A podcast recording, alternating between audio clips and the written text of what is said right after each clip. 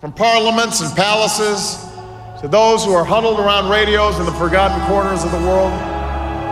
Our stories are singular, but our destiny is shared. The new dawn of American leadership is at hand.